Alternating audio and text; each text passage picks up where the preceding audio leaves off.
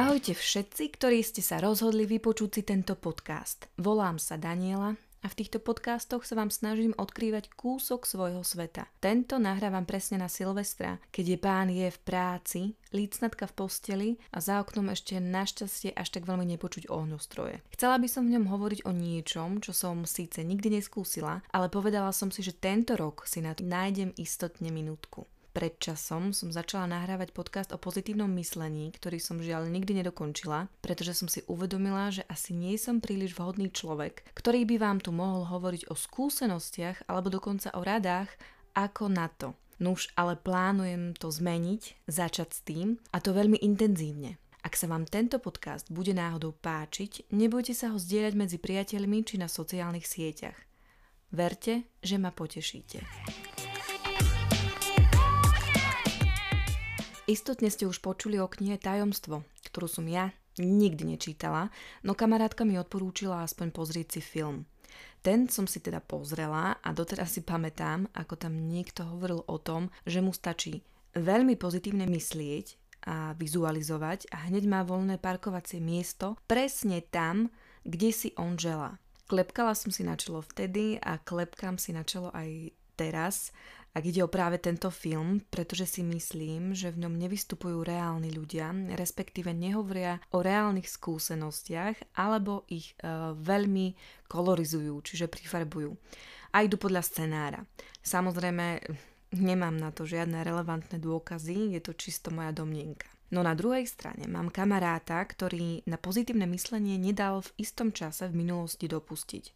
Hovoril nám o tom, čo si predstavuje, čo chce dosiahnuť a po nejakom čase sa mu to dokonca aj podarilo a teda splnilo. My sme ho volali dieťa šťastiny, že jemu sa jednoducho všetko, do čoho sa pustí a zabrdne, musí podariť. Za spomenutie však istotne stojí aj to, že keď som nad tým celým e, rozmýšľala pár dní dozadu, tak som si uvedomila, že nikdy nečakal na zázrak iba tak bez toho, aby preto niečo aktívne neurobil.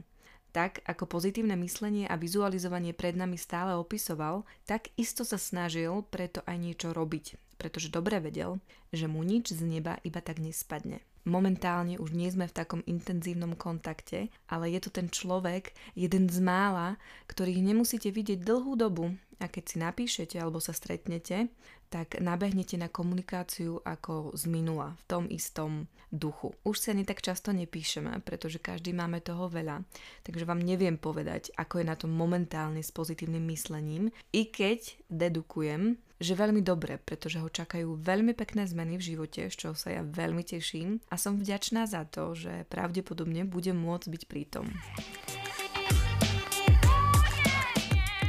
Ja som sa na to pozitívne myslenie spoliehala predovšetkým vtedy, keď pán je spadol zo strechy. Dokonca mi vtedy niekto odporúčil aj predstavovať si, ako mu to krvácanie, tá krv e, z toho mozgu nejako ustane a ako sa mu bude vytrácať. Viem, že to teraz asi znie dosť divne, ale vtedy som sa aj slámky chytala, lebo tak to jednoducho bolo. Za iných okolností by som vygooglila nejakú odbornú štúdiu o pozitívnom myslení, aby som vám tu netárala úplne do vetra. No hneď, ako som sa o to pokúsila, natrafila som na Vision alebo Dream Board, ktorá s pozitívnym myslením veľmi úzko súvisí. Pre účely tohto podcastu to volajme napríklad tabuľa prianí. Ja osobne som nikdy žiadnu tabuľu prianí nemala, raz mi však moja známa odporúčila napísať si na papier zoznam vecí, ktoré by som chcela v ďalšom roku dosiahnuť s tým, že si to mám potom niekde založiť, uchovať a pozrieť sa na to až o rok, aby som videla, čo všetko som dokázala.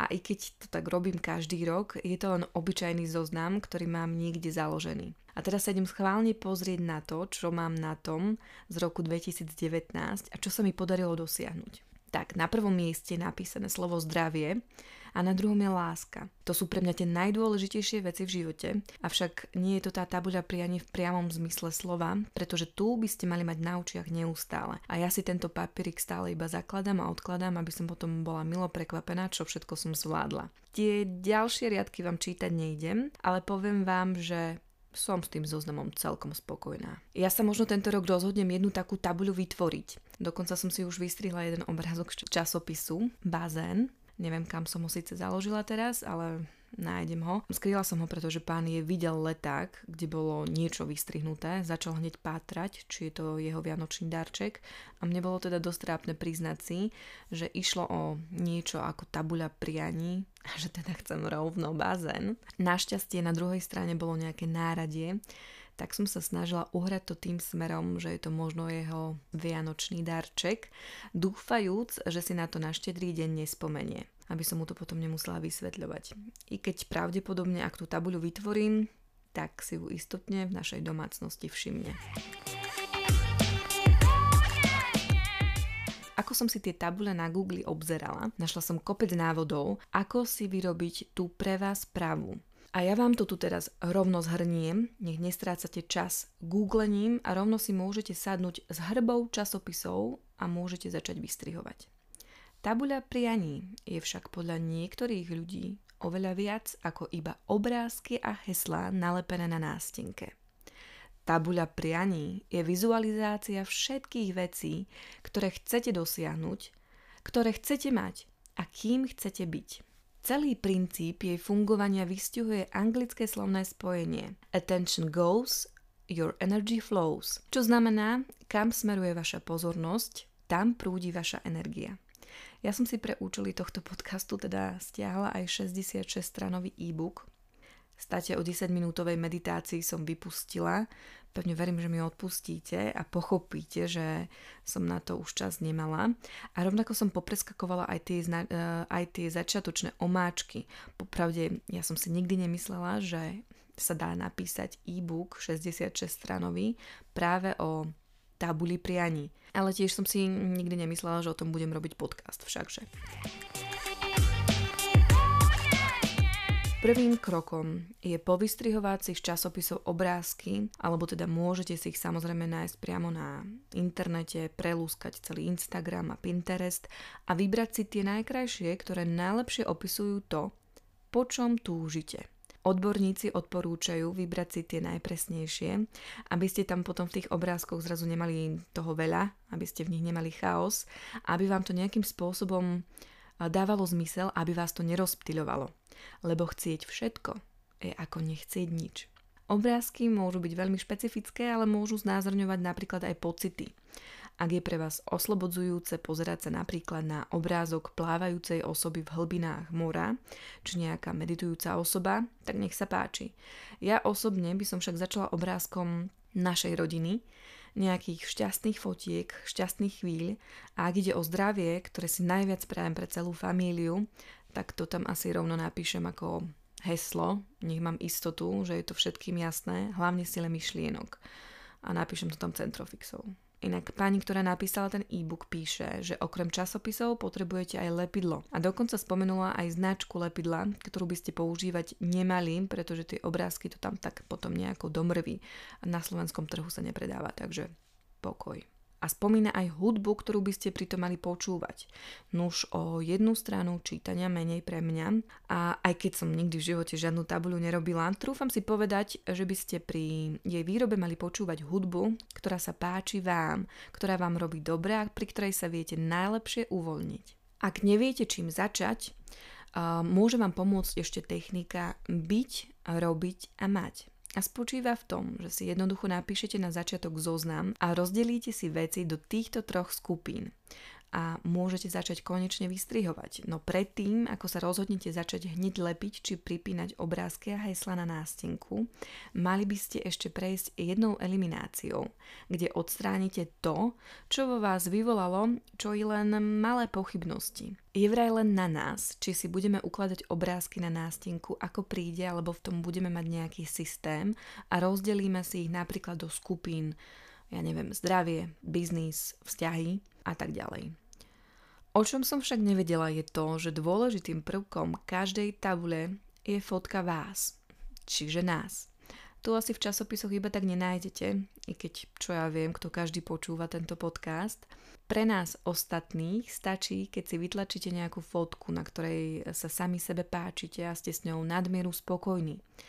Ja takú vytlačenú samozrejme nemám, Nemám doma ani tlačiareň a pri fotení Instaxtom budem mať iba jeden jediný pokus, keďže tie náplne doň sú veľmi drahé.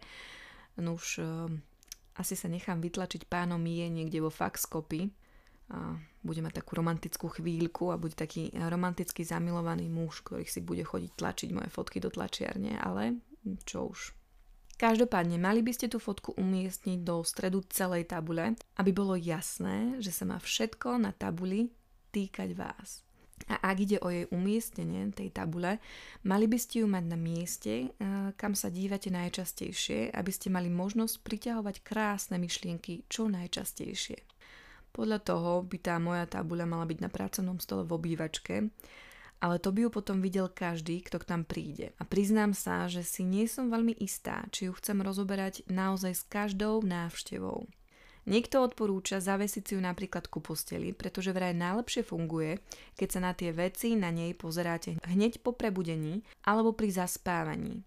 Nuž, e, to by celkom šlo, len tam je veľká pravdepodobnosť, že mi tie obrázky licnatka jemne preriedi, postrháva a nakoniec mi z tej tabule neostane nič.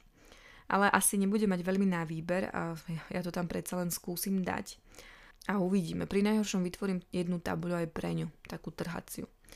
Inak um, vraj nie je najmenší problém mať tie tabuľky rovno dve alebo viac. Jednu doma, a jednu v práci.